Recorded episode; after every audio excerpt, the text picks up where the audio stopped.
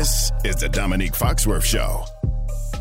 All right, bonus time with my man David Dennis Jr. Welcome. Now, you you got some news for me, some stuff to talk about, but you also said you had something you ain't want to tell me. You're gonna spring it on me. So I don't know when you're gonna spring it on me, but I'm looking forward to it. That was that sounded way more dramatic than I meant it to be. But yeah, no, I feel you. No, I I'm going to start with uh, probably something that sounds like a bad idea for a podcast, which is something that neither of us care about.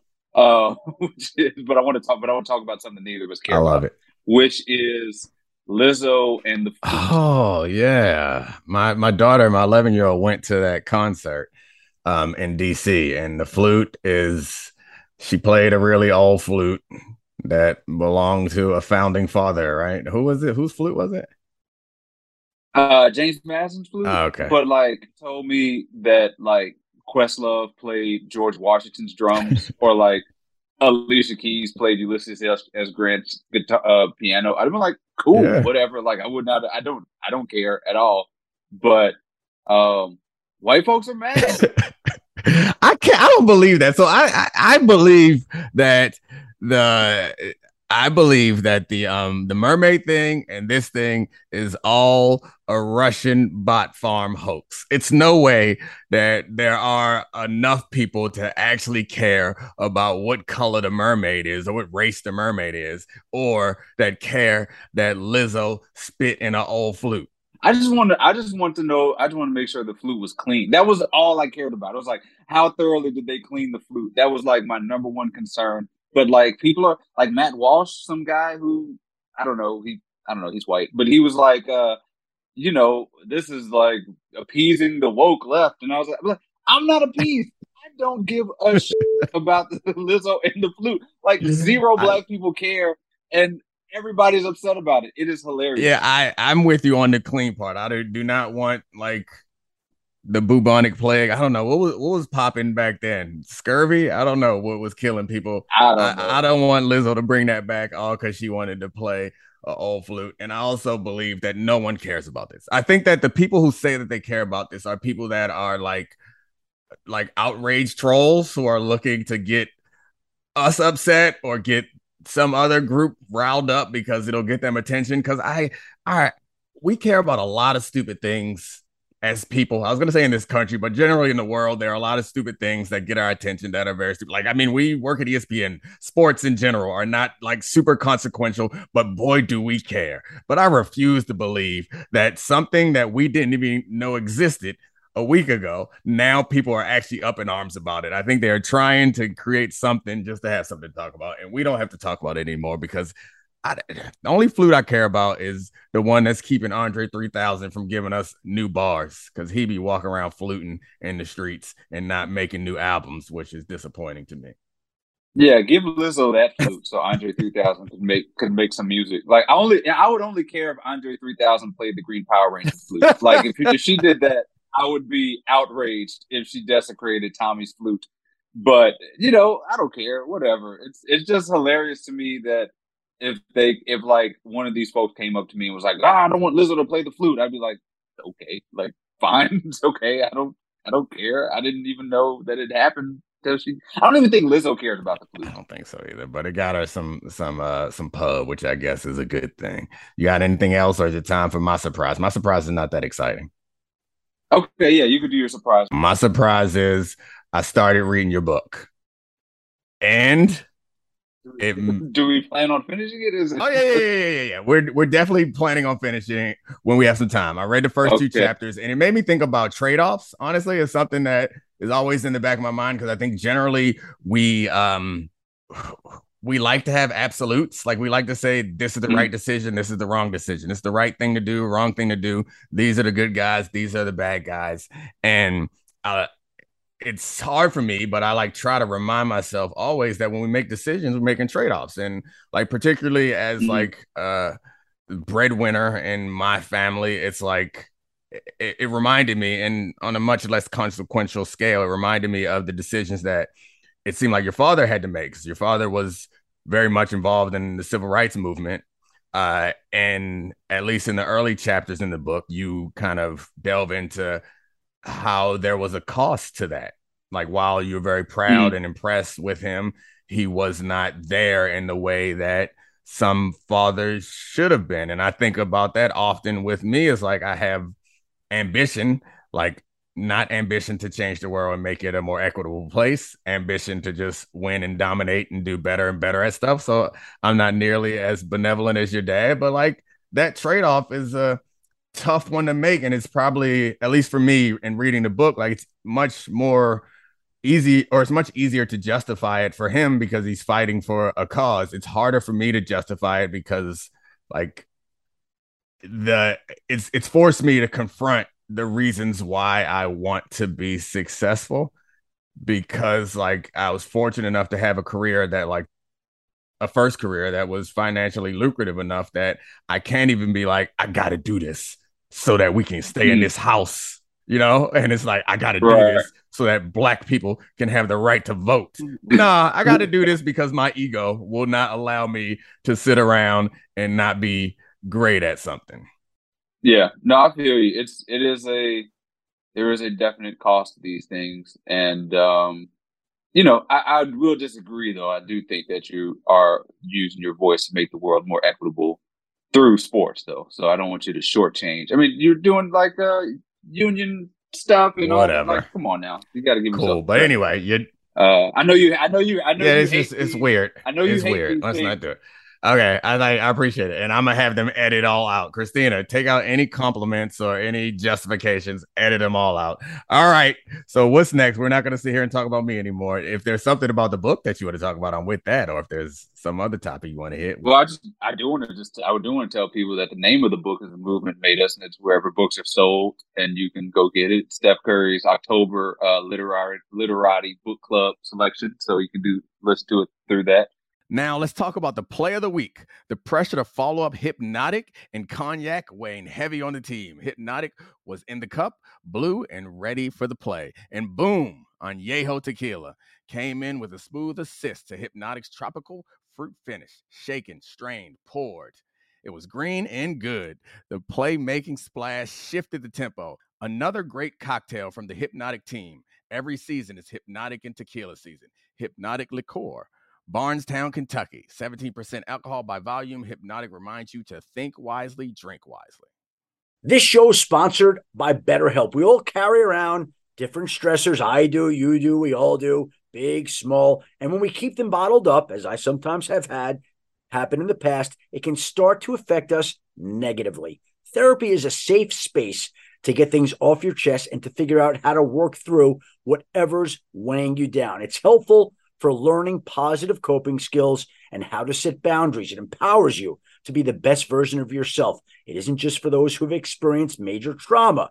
If you're thinking of starting therapy, give BetterHelp a try. It's entirely online, designed to be convenient, flexible, and suited to your schedule. Just fill out a brief questionnaire to get matched with a licensed therapist and switch therapists anytime for no additional charge. Get it off your chest with BetterHelp. Visit betterhelp.com slash DF today to get 10% off your first month. That's betterhelp, H-E-L-P dot com slash DF. Robert Half research indicates 9 out of 10 hiring managers are having difficulty hiring. If you have open roles, chances are you're feeling this too. That's why you need Robert Half. Our specialized recruiting professionals engage with our proprietary AI to connect businesses of all sizes with highly skilled talent in finance and accounting, technology, marketing and creative, legal, and administrative and customer support. At Robert Half, we know talent. Visit RobertHalf.com today. This podcast is proud to be supported by Jets Pizza, the number one pick in Detroit style pizza. Why? It's simple. Jets is better. With the thickest, crispiest, cheesiest Detroit style pizza in the country, there's no competition. Right now, get $5 off any eight corner pizza with code 8SAVE. That's the number eight, S A V E. Go to jetspizza.com to learn more and find a location near you. Again, try Jet's signature eight corner pizza and get $5 off with code 8SAVE. That's the number eight, S A V E. Jet's Pizza. Better because it has to be. Uh, but yeah, so I do want to talk about something actually slightly related to that, which is um, back. So 2020, right, was obviously a really tough year for a lot of folks, right? Uh, and, and especially black folks with the George Floyd of it all. And at that time, I went back and like I went to Brunswick, Georgia. I did a story in Ahmaud Arbery. I talked to some folks, his family, and I spent a lot of that summer writing about really traumatic stuff, right? And it was really difficult. And I did not take care of myself while I was doing that. And I was thinking about that a lot this week while I was watching you guys on TV, football players, um, who were uh, watching Tua and like these real life coming to grasp with your own sort of like mortality and watching your friends and knowing about this stuff. And uh, even before Tua thing happened, you went into detail on debatable about like a lot of friends and things that you mm-hmm. saw. And so I think as black men, we don't do this enough. I want to do a mental health check. I want to see how you were doing, um, and give you some sort of space to talk about that, that how this week has been for you that that's the surprise is that you you want me to you yeah. want me to crack open and tell you about what's going on inside of me. So I mean, be honest with you, these are things. I just want to do a I just want to do a check. I just want to check and, and yeah, I'm I'm good. I, I had uh last week I did a conversation with uh about the two of stuff with my wife and one with D'Qwell Jackson, and D'Qwell was talking about he's a former player to um linebacker, and he was talking about how he goes to therapy regularly. And I was like, yeah, I probably need to. I've never done it. I think I've gone once or mm-hmm. twice, but like it didn't.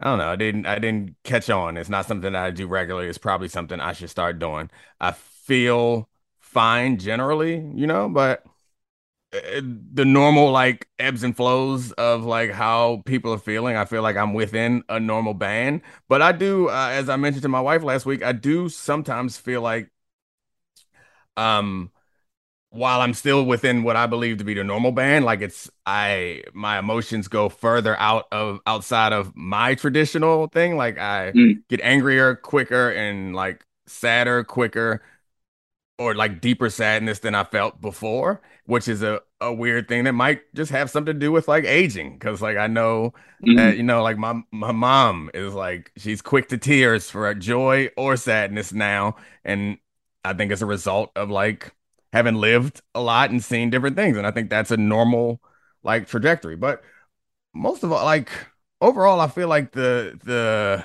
the key for me at least is having objectives, like mm-hmm. having something to look forward to and something to work towards. And if I have those two things, like the the toughest times I felt is when I had nothing, you know, like I didn't have anything to work towards and nothing to look forward to.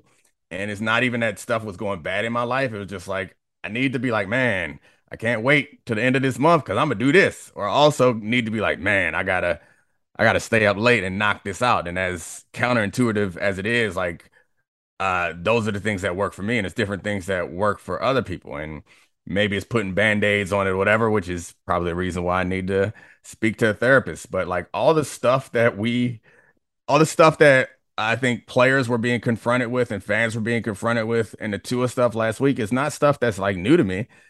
I, I, I, um, while it's not always front of mind, it's always something that's in my mind. So I didn't feel the big shock, which is why I mm-hmm. reacted a little different than most people, where I, or a lot of people, I wasn't much for the like, the NFL is awful and evil and we need to clean it up and this is uh, terrible. How could they do this to Tua? Like, while all that may be true, that wasn't my reaction. My reaction was like, yeah, we we we've been nuked this, you know, mm-hmm. like uh, and and it's like the it kind of in a way the Tua stuff is like evidence that things that the processes that they've installed have worked by and large because the processes and by worked I mean they've limited those like we used to see that type of stuff a lot. you know, right? We don't uh, see it that right. much anymore because it's worked. But what they have not done is made the game any safer because like it can't be made safe. And every Sunday that guys go out there, they get a little bit closer to CTE. Whether they walk off the field mm-hmm. under their own power or they win or lose or whatever, they're taking hits to the head, even if they aren't getting knocked out or concussed. They're taking hits to the head, which the evidence suggests that the more you do that, the more damage you do to the brain and the more likely it is that you're going to have some sort of CTE and maybe the complications that go along with it. Yeah, because I, I mean, I think you know there was a lot of discussion about like black trauma, right? And you know, watching you know 2020, watching all these videos of this stuff, and like I would definitely categorize what we saw on Monday or it was a Thursday, yeah, with, with a Thursday with Tua. yeah, Thursday with Tua falls definitely under that category. You know, of that same type of video that we're just like inundated with. That's like really painful to watch. Like this, like, and they kept showing this replay, which is like something we see all the time too, of like this dehumanized sort of black man on the ground. Like he could have died. You know, like this was a thing, and like how do we um as black folks and, and black men you know especially because like you, you we sort of are conditioned to in this job to just like be ready to have a tape and be ready to write something and be ready to have something to say about it. But one thing i learned because 2020 i was i burnt myself out. I was not healthy not taking care of myself. I felt like i had to talk about this stuff at all times and i was sort of hit this crack crack point in my my life where i just was not well you know? And I just, you know, wanted to check in because I want to be cognizant of that. Like that stuff is damaging to us to watch uh this dude go through this, you know, publicly on camera and then have to sort of chart it out without thinking about ourselves in the process. Yeah. Yeah, I think that it's a, a interesting parallel you made there. And like obviously Tua is not black, but I don't think that's the point. Is the point is that those that trauma is something I think the parallel is there because it's like we get up in arms as a society when we see like police violence videos against black men. Right. And we all demand that things change and we want solutions. And I don't know if that's what we really want as much as we want to be made to feel better, you know? And right, right. And feeling better is normally not attacking the actual root because attack the root of some of these issues would require us to break down the structures in society that we've become very accustomed to and comfortable with. And the same is probably true in football, where it's like we don't actually want to fix, you know, we don't actually want to change right. it because then that would really, really change football, which is not something that we really want. We want to be able to point at somebody, be it the police or whoever, and say, You are the bad guy and not accept our complicity as a society in like perpetuating the this the um structures that allow this stuff to keep happening in football and outside. Wow, this has gotten deeper than I expected. Yeah, that's why I was surprised. Thanks, David. that's why that's why I spring these things on. But you know, I will now that I know that you're thinking about therapy, I'm going to be bugging you about doing that. Oh, damn it! I shouldn't have told you because I was just going to let it fade know, away and a, not actually do anything about it. Oh no, that's a wrap. No, that that's that's that's over. I've been seeing a therapist. I see my my therapist. She's dope. She helped me with the book. I mean, the book was, as you saw, yeah. was very like tough thing to write and tough thing to sort of come to grips with. And I saw like some folks some movement folks this weekend. It was very like emotional for me, and like I was, you know, me and my therapist gonna work through it, and uh, you know, so I will push push for that sort of stuff because like we got to have somebody to talk to. All right, brother, I appreciate it. I'll see you next week. Yeah, let's play. Let's uh, get some Lizzo flute to play us out to uh, boost the mood a little bit. I got you. Here you go. That's all we got. This is the Domonique Foxworth Show.